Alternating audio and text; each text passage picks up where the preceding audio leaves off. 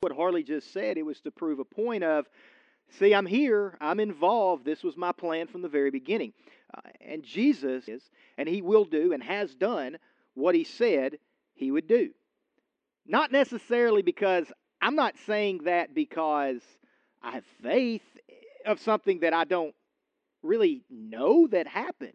It's because it was predicted. All of these things that we hear about Jesus as it pertains to his death, burial, resurrection, they were all predicted. It was all predicted. It was all written down before it ever happened. In fact, Jesus, we, we know of him as the Messiah, and the Old Covenant is filled with predictions and prophecies pointing toward a coming Messiah. There are hundreds of them.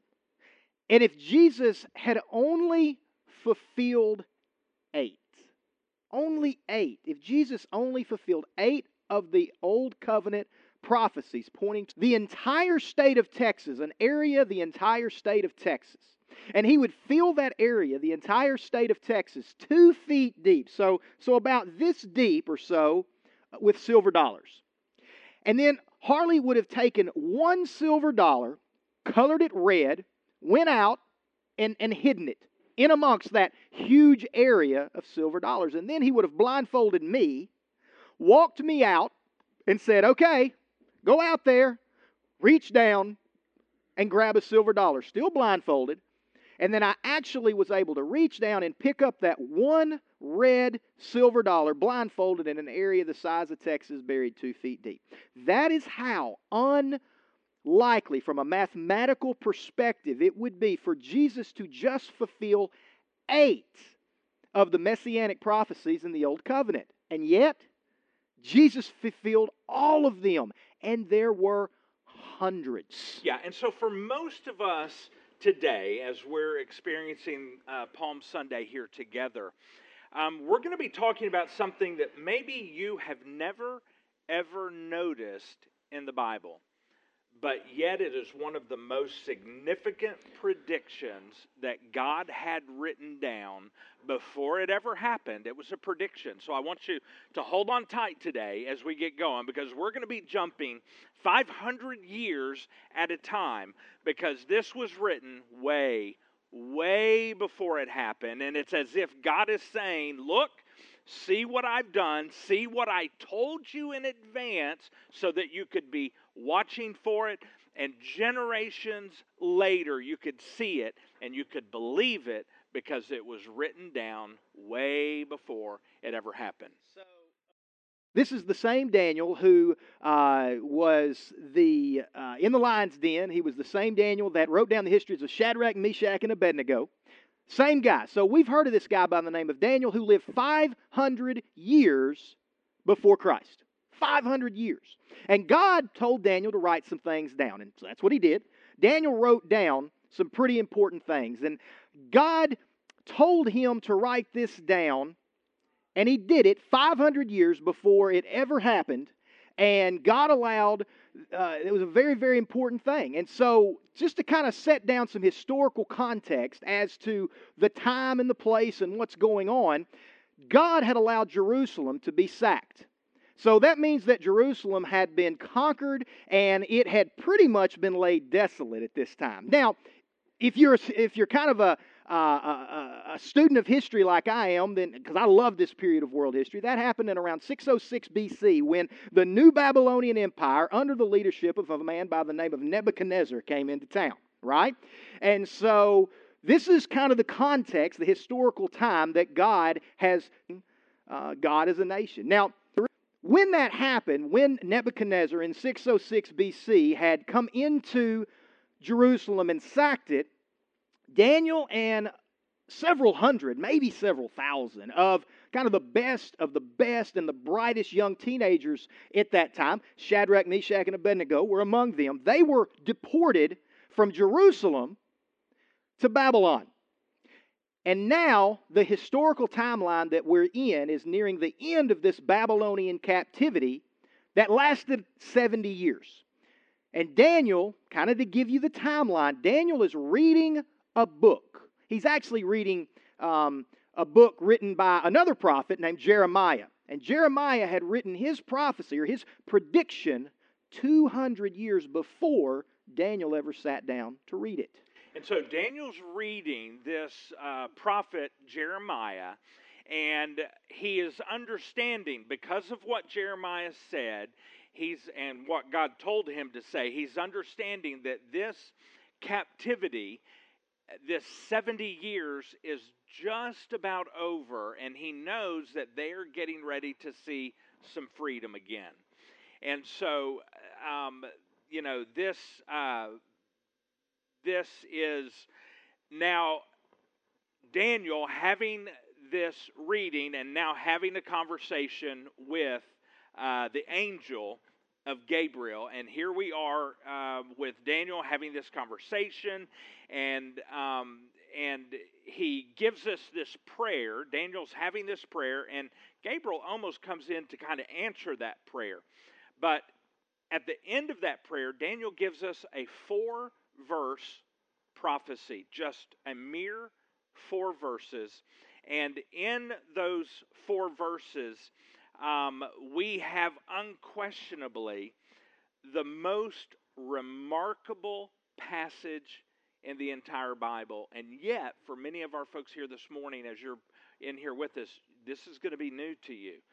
Um, but this passage that you never knew about, it's going to be in Daniel chapter 9 and those four verses 24 through 27. But before we get there, before we get to toward the end of Daniel chapter 9, it's important that we actually back up a few verses so that we can again get some of that context, that historical context of, of, of kind of the time and what Daniel was experiencing. So we're going to jump to Daniel chapter 9, but we're going to begin in verse 1. And we're going to read uh, these first four verses of Daniel chapter 9. And it says, It was the first year of the reign, Darius the Mede, the son of Ahasuerus, who became king of the Babylonians. Now, this um, Darius the Mede, we probably, most historians, most um, theologians agree that it was probably um, Cyaxares II. And it doesn't matter to you guys, other than it was a king um, that probably fits the timeline of Darius I. Now, we're not going to be able to unpack all of that, obviously, but the important thing is we've got a year. Daniel is telling us when this took place, when chapter 9 was written. We keep on to verse 2. During the first year of his reign, um, of this Darius the Mede, or probably Cyaxares II, during the first year of his reign, I, Daniel, learned from reading the word of the Lord as revealed to Jeremiah the prophet that Jerusalem must lie desolate for 70 years. So basically, we know when it happened, and then we know what Daniel's doing. He's reading the prophecy of Jeremiah. It'd be no different than if Harley were sitting in his living room reading about Luke or reading uh, the, the book of Romans. That's what Daniel was doing. He took his Bible, if you will, and he read about the prophecy of the, of the prophet Jeremiah, which was 200 years before, and he was reading about this 70 year captivity that Daniel himself and his friends were currently experiencing. And then we uh, continue on into verse 3, and we find out what happened as a result of Daniel's reading. So he reads, he studies, and then it moves him to act. And this is how he acts. So I turned to the Lord God and pleaded with him in prayer and fasting. I also wore rough burlap and sprinkled myself with ashes. So Daniel prays. Daniel doesn't just pray, Daniel.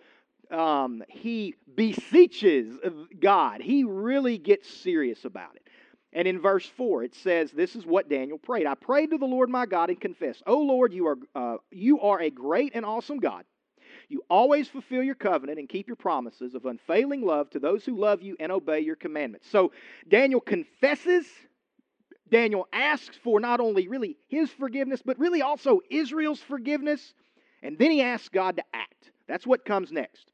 He asks God a question. He says, When will this end? Remember, he's experiencing 70 years of Babylonian captivity. They're toward the end of it. This is probably happening around 537 or 536 BC. That's our time period historically, if you're a date person like I am. And he asked the question God, when will this end? When will you establish your kingdom? When will we experience, as Israel, when we will, will we experience peace? Yeah. And so Daniel continues uh, this prayer, and in verse 21, here's what Daniel records. He says, While I was praying, Gabriel, the man I had seen in the first vision, came to me in my extreme weariness about the time of the evening offering. Now, I want to highlight the fact that Gabriel shows up. Now, this is an angel of God, and when Gabriel shows up, something big is about to happen because Gabriel was always a big time messenger, one of God's mightiest angels, and always given tasks that are related to um, some kind of announcement related to Israel. And specifically, announcements that were related to the Messiah of Israel. So, when Gabriel speaks, take notice because something big is up, something huge, something really big. So, as we continue in Daniel chapter 9, I'm going to jump into verse 22, and we find out basically what happened as a result of Daniel's prayer. So, verse 22, Daniel says, He gave me this explanation. Who is he? Gabriel, this angel that Harley uh, was just talking about. So, Gabriel, Gabriel gave Daniel this explanation. And this is the words of Gabriel Daniel, I've come now to give you understanding. I've come now to explain some things to you. At the beginning of your petitions, an answer went out. How cool is that? At the beginning of your prayer that we you talked about back in Daniel chapter 9, verse 3, an answer went out. And I've come to give, it, uh, give you it, for you are treasured by God. So, consider the message and understand the vision. So, basically, he says to Daniel, he says, and not only Daniel, but also the entire nation of Israel, he says, listen, I'm going to answer that question that Daniel asked. And I want you to think about it. I want you to understand it. And, and I, not only that, Harley, I want you to expect it.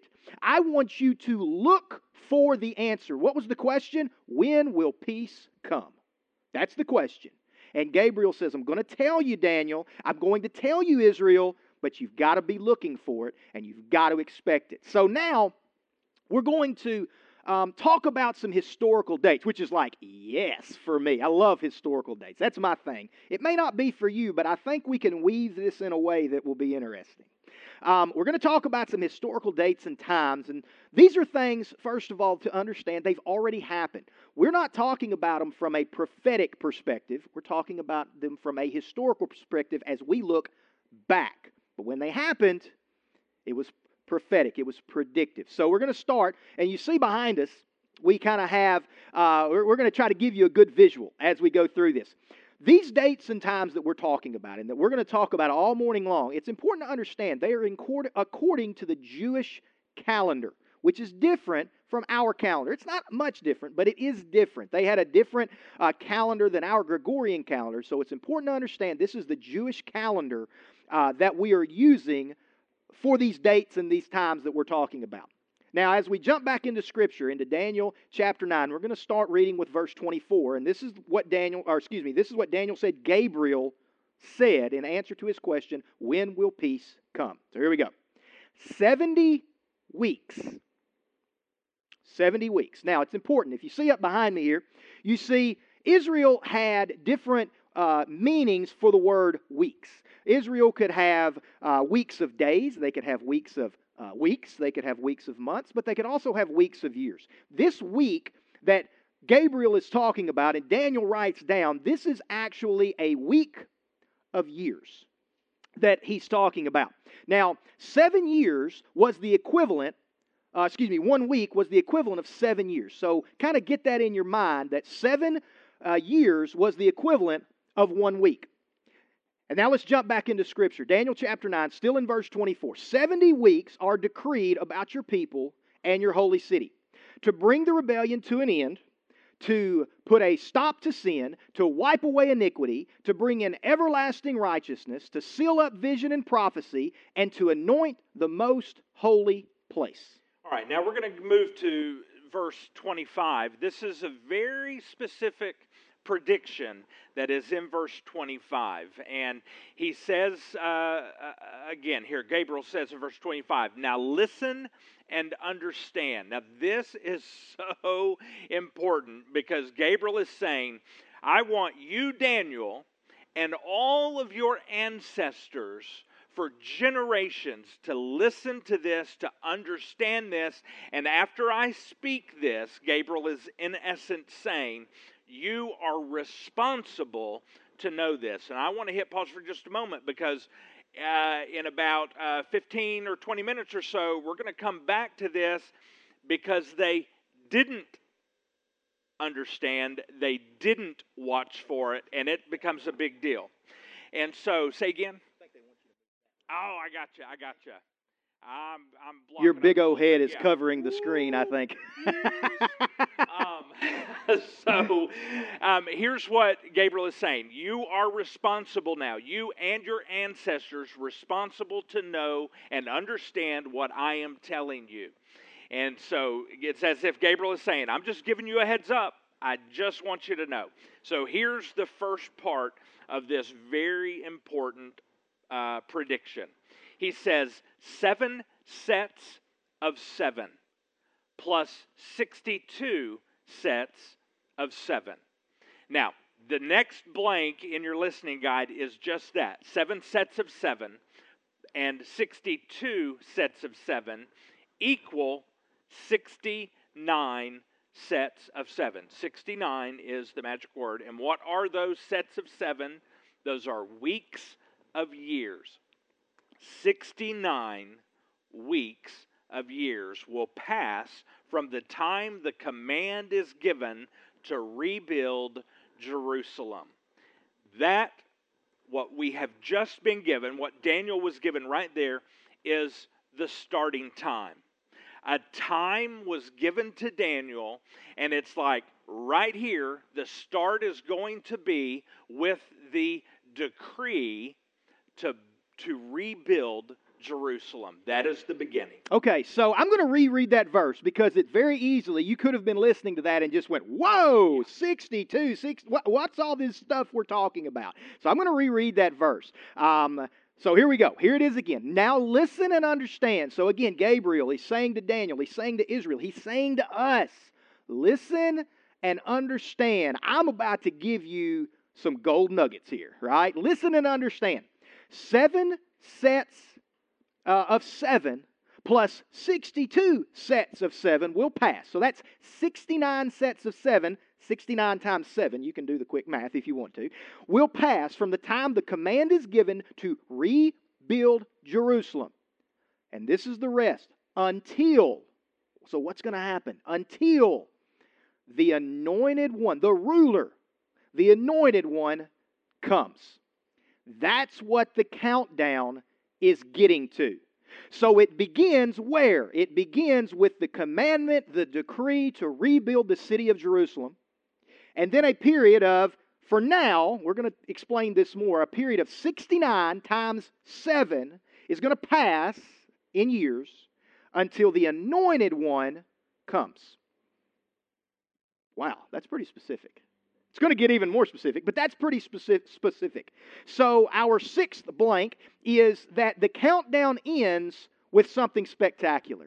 It ends with the anointed one coming, the king, the promised Messiah, the Prince of Peace that you've been looking for, Daniel. You wanted to know when peace was coming. Israel, you've been wanting to know when is peace going to come. I'm going to tell you, it's going to come at the end of this 69 sets of seven.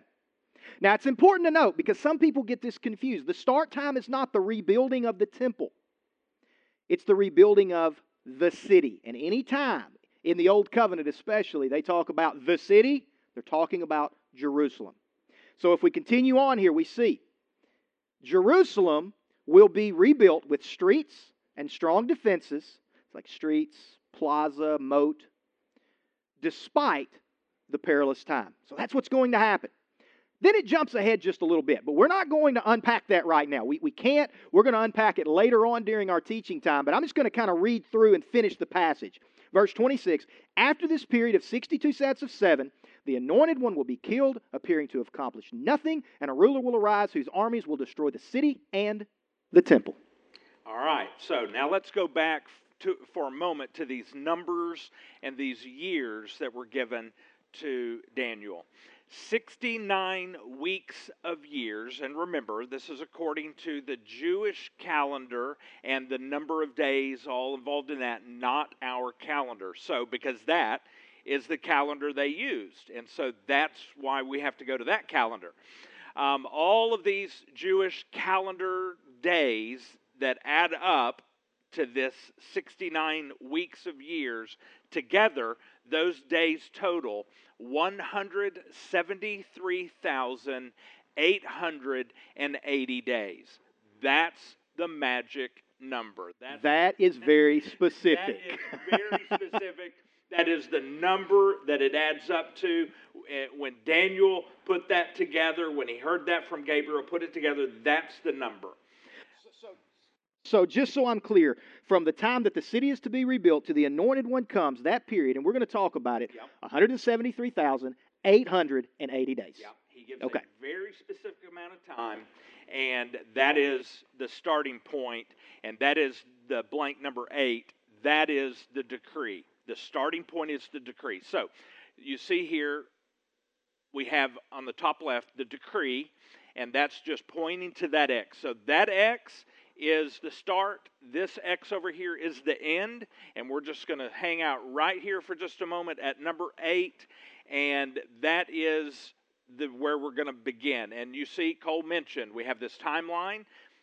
And so from the green X to the red X, from the start to the finish, 173, 880 thousand days. So we're going to stay here for a minute. So Ken, you might just stay on this shot so we can keep the screen up. Yeah, just for a few for, moments. For a few moments. We are going to we're going to be here for just a moment. Um, so we have you see the decree. That's when it starts, and then right over here, number nine, the anointed one. That X. That is where um, it all is pointing to 173,880 days in between that. And in effect, Gabriel told Daniel the exact number of days between the commandment to rebuild, the decree to rebuild Jerusalem, and the presentation of the anointed one, that is the Messiah, the King, the presentation of the anointed one as King. And that exact number of days, 173,880 days, right there. That's it. So, awesome, right? So specific. 173, 880,000. That's how long between these two events. Event number one, the decree. Event number two, the anointed one. So, now let's watch the prediction written, remember, 500 years before Jesus was born Let's watch it unfold. Now, before though, real quick, I just want to say this. There's a lot of people, skeptics of the, of the Bible, that the one thing they can't get around is the, the, spec- the specificity of this. And so, to get around it, what they've actually begun to do is say Daniel is not a prophetic book. Daniel was written as a history book. Well, first of all, that's not true. But even if you want to accept that belief, this stuff here is recorded in the Septuagint, which is the Greek translation of the Hebrew Bible, which was written 300 years before it actually happened. So whether you want to go Daniel 500 or you want to go the Septuagint 300, there's no getting around the, the specifics of these um, predictions and these prophecies. So I'm going to jump into the beginning, the decree. When does the 173,880 days actually begin? To find that out, we have to jump to a book we talked about in February, which is the book of Nehemiah. So let's jump to Nehemiah chapter 2, and we're going to read the first nine verses of that chapter. Now, it's important to know Nehemiah was the cupbearer to the king of Persia. He was the cupbearer, which really was a fancy way of saying he was the taste tester. He would drink the drink and eat the food before the king, and if he died, the king would need it because it was to protect the king. So, Nehemiah chapter 2, verses 1 through 9. Early the following spring, in the month of Nisan, like the car, in the month of Nisan. So we know the month. The month of Nisan is somewhere in the from the mid of our calendar, mid-March to mid-April. So we know the time of year, the month that Nehemiah is writing this. During the month of Nisan, during the 20th year of King Artaxerxes' reign. Now we know the year. Now we know the year we're dealing with because historically speaking, um, uh, as far as uh, history tells us, world history tells us, this is the year around 445 BC. Okay, those are important dates. So the month of Nisan in the year 445 BC. This is what happened. I was serving the king his wine, which makes sense because he was the cupbearer. I was serving the king his wine, and, uh, and I appeared sad in his presence. So the king asked me, "Why are you looking so sad? Why don't you don't look sick to me? You must be deeply troubled." Then I was terrified because he was fixing to tell him a pretty big, uh, pretty big deal. He was fixing to make a pretty big ask of King Artaxerxes. But I replied, Long live the king, because that's what you have to say to a king. Long live the king. How can I not be sad? For the city where my ancestors are buried is in ruins, and the gates have been destroyed by fire. What city? Jerusalem. Always Jerusalem. Destroyed by fire. The king asked, Well, how can I help you? With a prayer to the God of heaven, I replied, If it please the king, and if you are pleased with me, your servant, Send me to Judah to rebuild the city. There it is. 445 BC in the month of Nisan. Rebuild the city where my ancestors are buried. The king, with the queen sitting beside him, asked, How long are you going to be gone and when will you return? After I told him how long I would be gone, the king agreed to my request.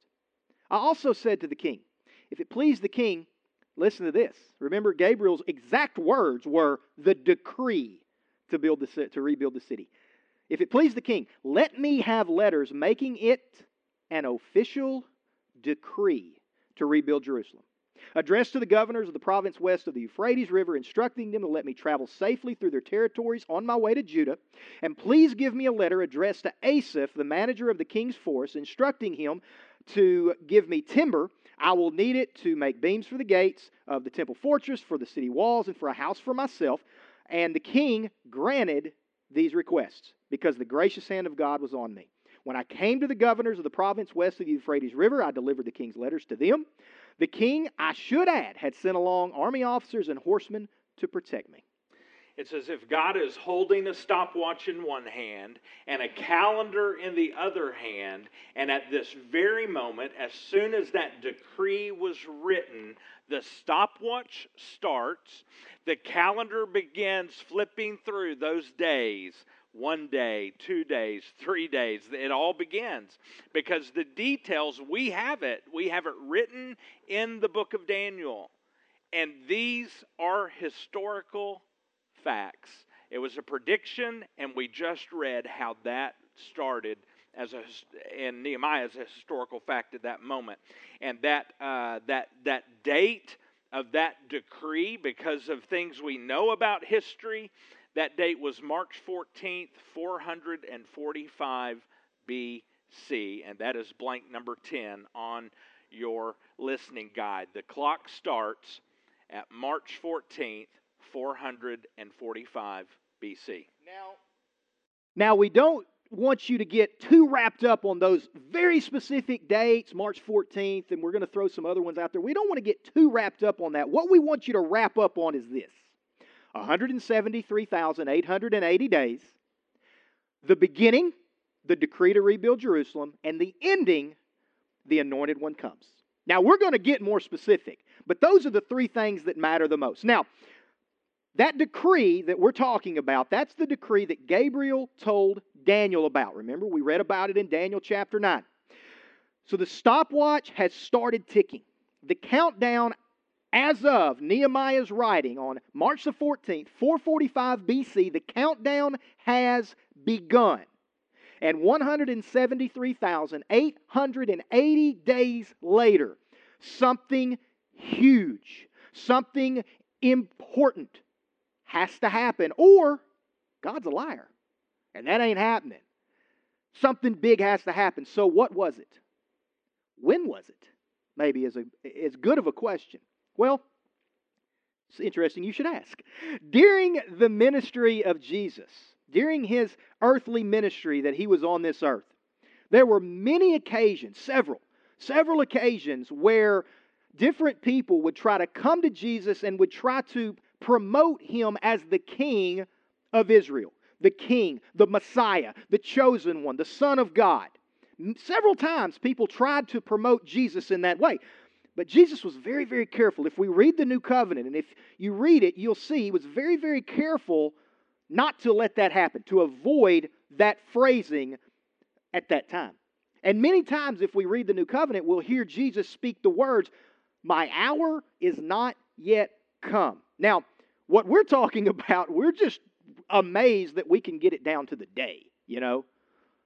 God has this thing timed down to the hour, like two o'clock on February on March 14th, 445 BC. I, I don't know. But Jesus said, My hour is not yet come. But 173,880 days after the decree that Nehemiah talked about on March the 14th, 445 BC, 173,880 days later was a very special date. It was the date, April 6th, 32 AD. That was a day. That's a big day. Now, we again, we don't want you to get hung up on that our calendar version of that date because there are some discrepancies between our calendar and the Jewish calendar. So there are some differences. So Cole was right when he said, let's focus on that 173,880 days because there is no discrepancy there. But this is pretty much that date from 173,880 days. That was from the moment the decree was given, 173,880 days later, we land here at this moment. The anointed one comes. This is the event. Um, and we find this described perfectly in the scriptures. And so let's go to the scriptures. Blank number 12, Luke 19, verses 29 through 44 is where we find this point right here. And uh, let's just read through it. So the, the uh, apostles and Jesus are approaching Jerusalem and they are headed to the Mount of Olives at this moment. And here's what Jesus says at the end of verse 29 He sent two disciples ahead. And here's what he had them do in verse 30 Go into that village over there, he told them. As you enter it, you will see a young donkey tied uh, there that no one has ever ridden. Untie it and bring it here. If anyone asks, Why are you untying that colt? just say, The Lord needs it. That sounds a little weird, but that is not them stealing the donkey. That is a description of kind of the code word that they were to give. It was a code, it was prearranged. They would tell this code word and they would be able to take the donkey. So, jumping into verse 32, this is what happened. So they went and found the colt just as Jesus had said. And sure enough, as they were untying it, the owners asked them, Why are you untying the colt? And the disciples simply replied, The Lord needs it. So they brought the colt to Jesus and threw their garments over it for him to ride. As he rode along, the crowd spread out their garments on the road ahead of him.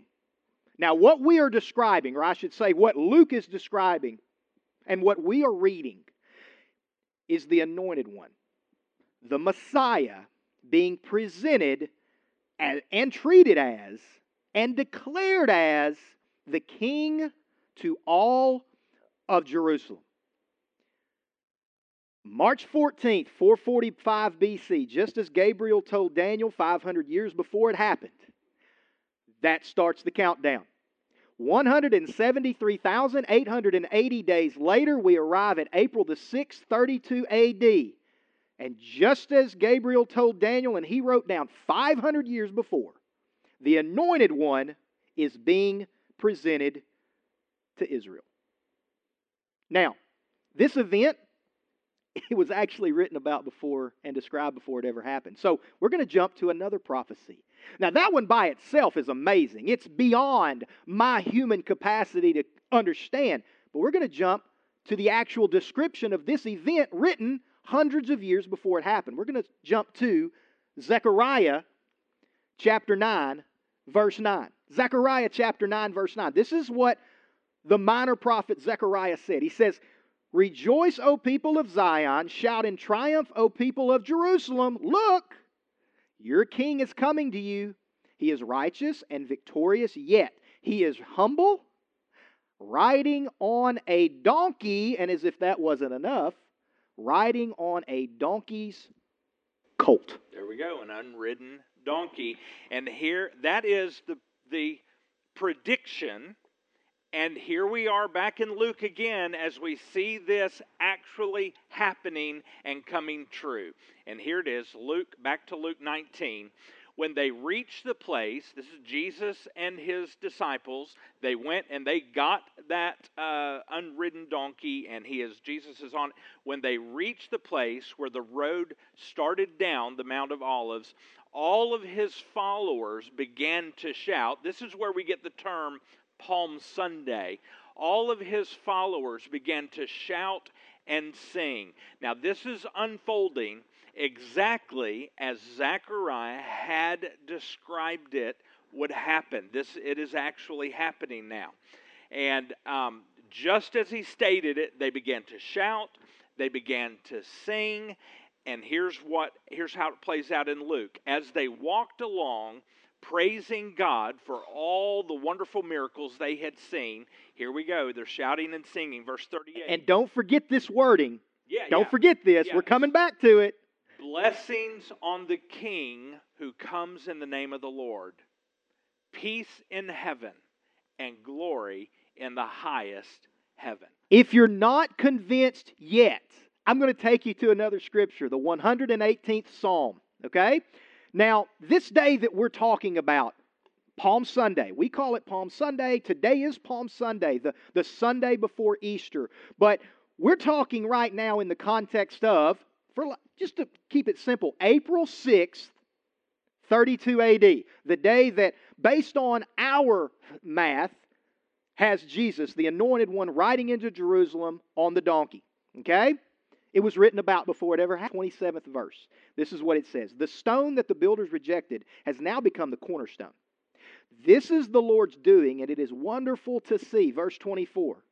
This is the day the Lord has made. Now, we've actually really screwed that up in, in our culture today because there's actually a song. This is the day, right? We've sung it. We've all sang. That song is totally wrong because it's not talking about just any day. It's not talking about today. April 5th, Yeah. 2020 is not the day the Lord has made as far as that psalm is talking about. That psalm, Psalm 118, verse 24, is when it says this is the day it's talking about. April the 6th, 32 AD. Not just any day on the calendar, one very specific day. The anointed one is presented as king. Now we'll continue reading it. We will rejoice and be glad in it. We all know that because we all sang it. Verse 25 Please, Lord, please save us. Please, Lord, please give us success. Now listen to this. Verse 26 Bless the one who comes in the name of the Lord. Exactly what Luke tells us was being said. That's not a coincidence. That's not a coincidence. Bless the one who comes in the name of the Lord. We bless you from the house of the Lord. The Lord is God shining upon us. Take the sacrifice and bind, bind it with cords on the altar. The psalmist here is describing exactly what was going to happen on this, our chosen date for this teaching, April 6th, 32 AD. The psalmist is telling us exactly what's going to happen.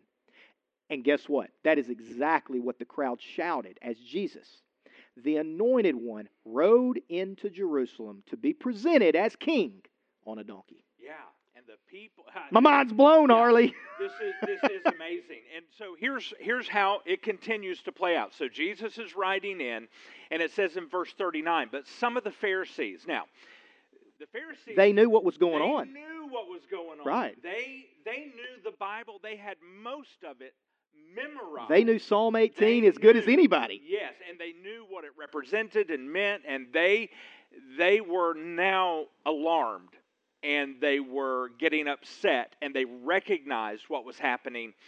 So it says some of the Pharisees among the crowd said, "Teacher, speaking to Jesus, rebuke your followers for saying things like that. It wasn't just that they were saying things, it was that they were saying those things. And, and Jesus had never rebuked people for proclaiming him king, but he had never really allowed it to happen Right. The until today, at this come. moment. This was the hour.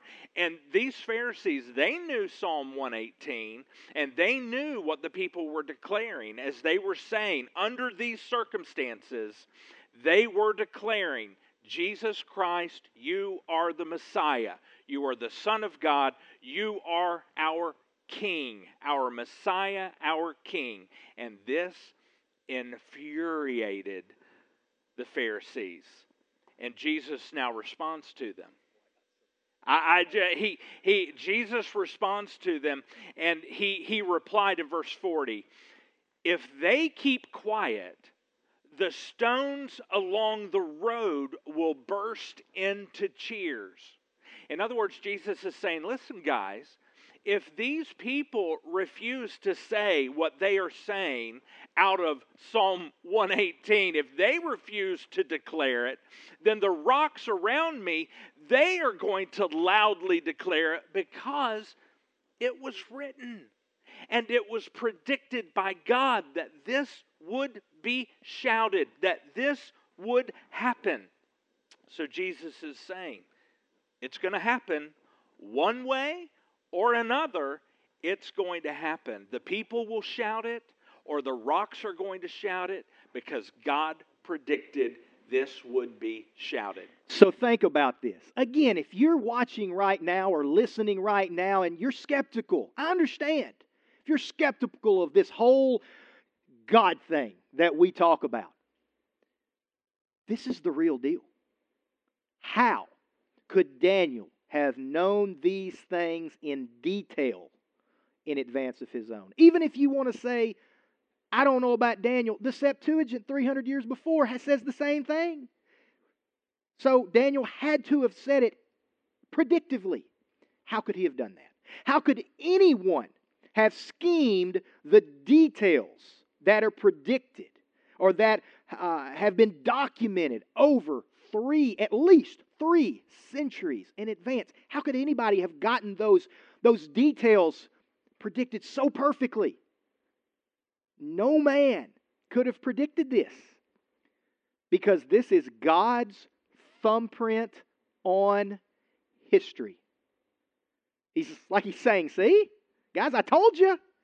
This is this is it. This is me. This has been my plan from the beginning." And it blows my mind. Yeah, me too. And you know it's not over yet. Jesus is still in this part of uh, the story here. He's still on the donkey, and it's not over. Let's keep reading in verse 41. But as they came closer to Jerusalem and Jesus saw the city ahead, he began to weep. And we need to understand this word that is used in the Greek for weeping, it is not, uh, it is not like just a, a tear flowing down his cheek. This is immense, deep sobbing. Jesus, it's describing with this word, he wailed out loud. Now, don't miss this. During this celebration, these people are ecstatic. They are celebrating Jesus, the Messiah, the King. He's being presented to Israel, declared by Israel. And in this celebration, he stops and he cries deeply. And here's why. This is what we said. Don't forget this in Daniel. Now, in verse 42, Jesus is pointing them back to Daniel. Jesus says, How I wish today, and he's wailing, that you, of all people, you Israelites, that you would understand the way to peace. For centuries, The Israelites had been begging for peace. Remember, from the time that they had left Egypt in the Exodus, they have experienced very small periods of peace. A big chunk of their nation's history has been very tumultuous. They've been asking for peace. When is peace coming?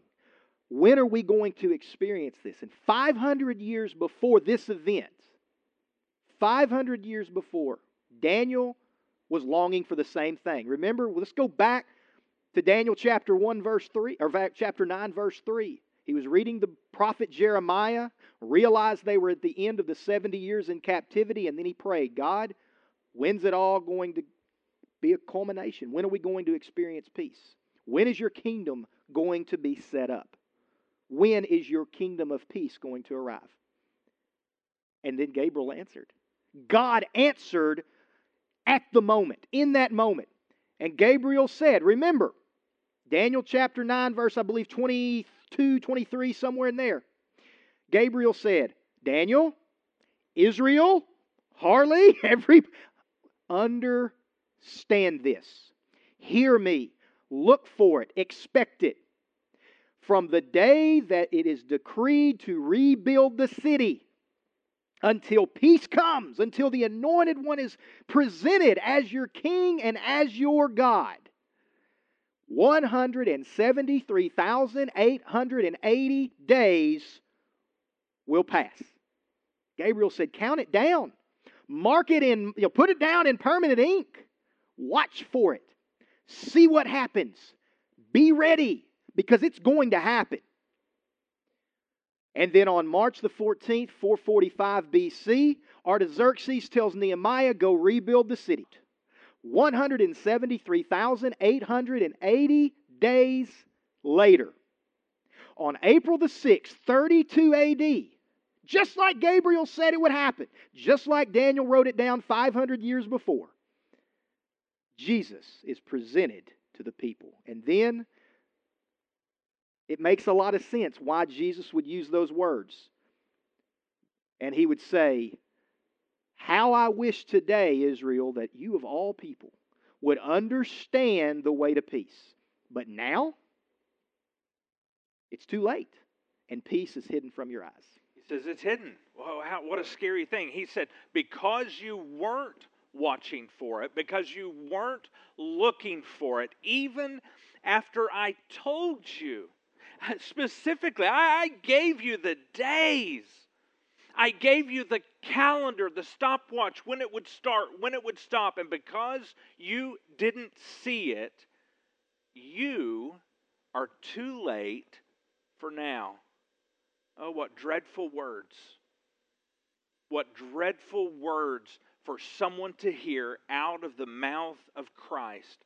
And my friends, I pause here for just a moment to say this please, before you ever hear Jesus say, but now it's too late, would you submit to Jesus the moment you feel Him nudge, move your heart? Now let's hit pause right here because Jesus is saying this to the Pharisees. It's too late for you right now. And so let's flash back it was predicted before it ever happened, what we're getting ready to read. Uh, in Daniel chapter 9, verse 26. Here's another prediction. Cole, take us on. So back to Daniel. We're jumping back into Daniel chapter 9. This is, these are the words of, of Daniel. The people of the coming prince will destroy Jerusalem and the temple would be destroyed again. It was destroyed the first time in 606 BC by Nebuchadnezzar and the New Babylonian Empire, and it's going to be destroyed again. And Jesus says the very same thing. Jesus says the very same thing in, in, in Luke chapter 19. As Jesus is being presented as the king, Jesus says in Luke 19, verse 43, he says, Before long, speaking to Israel, before long your enemies will build ramparts against your walls and encircle you and close in on you from every side. They will crush you into the ground and your children with you. Your enemies will not leave a single stone in place because you did not accept your opportunity for salvation. Yeah, that was predicted before it ever happened. Jerusalem is going to be destroyed. The nation of Israel as a whole, because you did not recognize that the king was being presented, the Messiah, the Messiah was being presented, the anointed one, Jerusalem is going to be destroyed. And this happened just like it was written. And it was written hundreds of years after Daniel uh, wrote what he wrote, 38 years after Jesus said it. In AD 70, Jerusalem and the temple were destroyed. And we're told because they didn't listen to Daniel. Now, if we jump back again to Daniel, if you're not convinced yet, his prediction continues. Because remember, April the 6th, 32 AD, the triumphal entry, Jesus is presented as the king, as the Son of God, just as Daniel said would happen, in exactly the correct time frame, that 173,880 days from the decree to rebuild to Jesus' Palm Sunday, just as he said would happen. But then, on April the 9th, three days later, Jesus, the king, would die as the king of the Jews. And once again, Daniel predicted it. Chapter 20, uh, verse 26 of Daniel chapter 9. After this period of 62 sets of seven, so after the anointed one, after uh, Jesus, the Messiah, is presented as king, after that happens, after the period of 62 sets of seven, the anointed one will be killed. Jesus was only a handful of hours away from his death when he was riding into Jerusalem on a donkey as the triumphant king. And then we continue on because to me, this is as powerful of a statement as any. Appearing to have accomplished nothing. Yeah, wow. That's the way it looked in that moment. It appeared as this anointed one, this Messiah, is presented to Israel, and then three days later, he's, he's dead. It looked like a tragedy. It looked like a bad ending. It, it, it looked like a failure.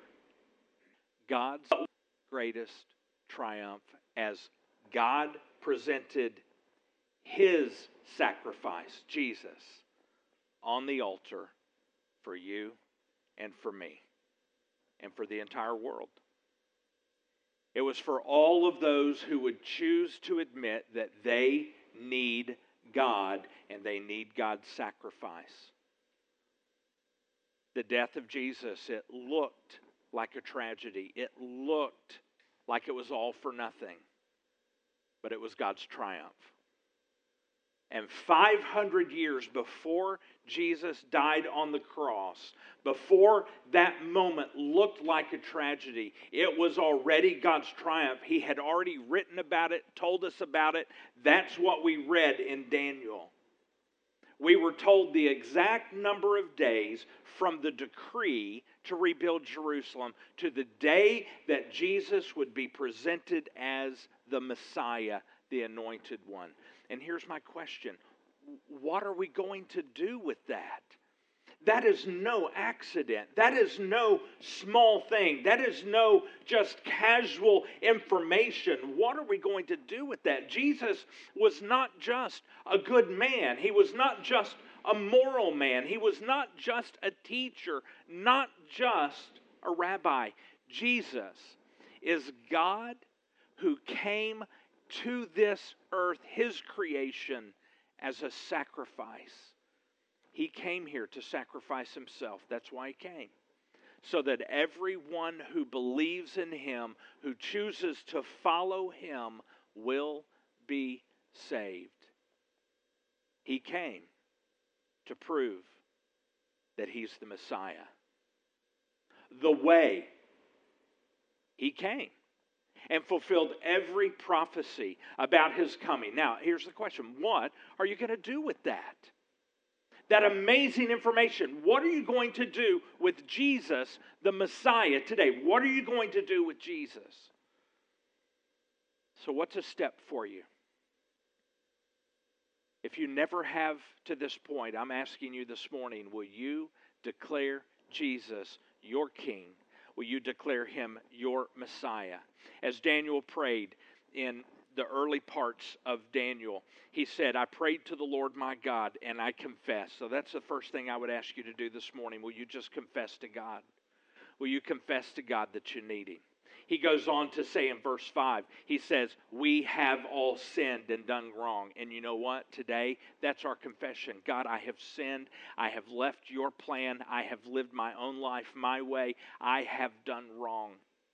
He goes on to say in verse 6 to God, We have refused to listen to you. And that's what I have done in my life so many times. God, I have sinned. I have listened to myself. I have not listened to you. And then Daniel declares in verse 19, Oh Lord, hear my cry. Hear me, oh Lord, and forgive me. That's what what he says forgive me and, and and my question for you is that the step you need to take today for the first time to say, God, you are who you say you are. You have done what you said you will do. You will do what you have said you will do. God, this life of mine, I'm going to give it to you. You are my king. You are the boss of my life. If you've never taken that step towards Jesus, my prayer is that you are doing that right now as I speak, that that is what your heart is crying out to God. God, I choose you. You died for me. We call that at Stuttgart Harvest Church, we call it becoming a Christ follower. And some of you need to take that step right now at this moment and step past that doubt and choose to believe that Jesus, Jesus came to die for you. My hope is that that is what you're doing at this very moment. And if that's what you're doing, will you please, please, please let us know on your connection card? Let us know. Let us know that you are choosing to make Jesus the boss of your life. That you're choosing to say, I believe that you, Jesus, are God's Son.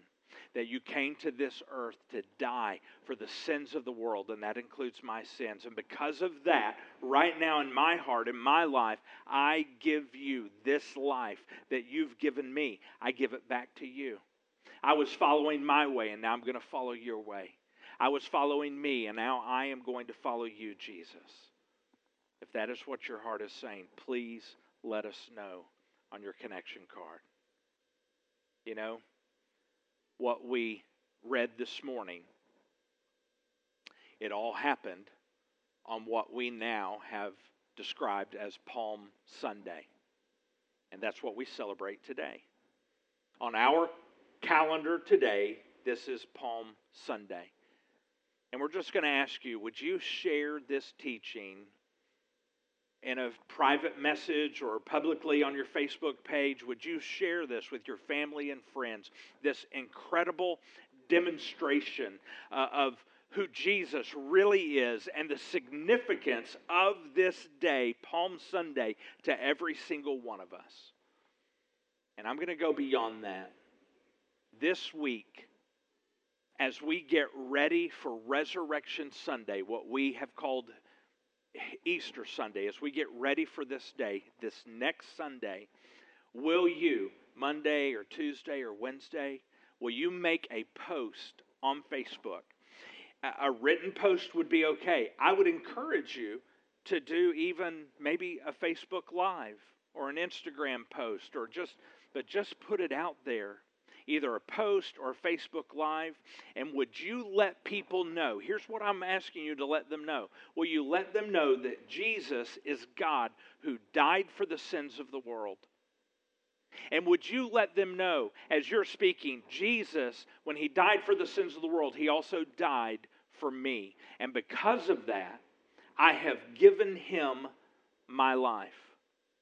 And I am now a follower of Jesus. Would you tell your Facebook world that with love and kindness? And would you also let them know that He is still changing me right now, and He is still in the process of rearranging me? And then will you tell them, I want you to know this, my friends and my family on Facebook? Will you tell them this? I'm inviting you to participate with me.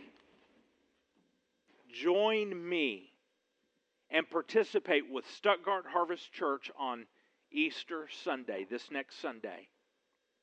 And just will you, your home, and me from my home, will you participate with us together next Sunday at 10:30 a.m.?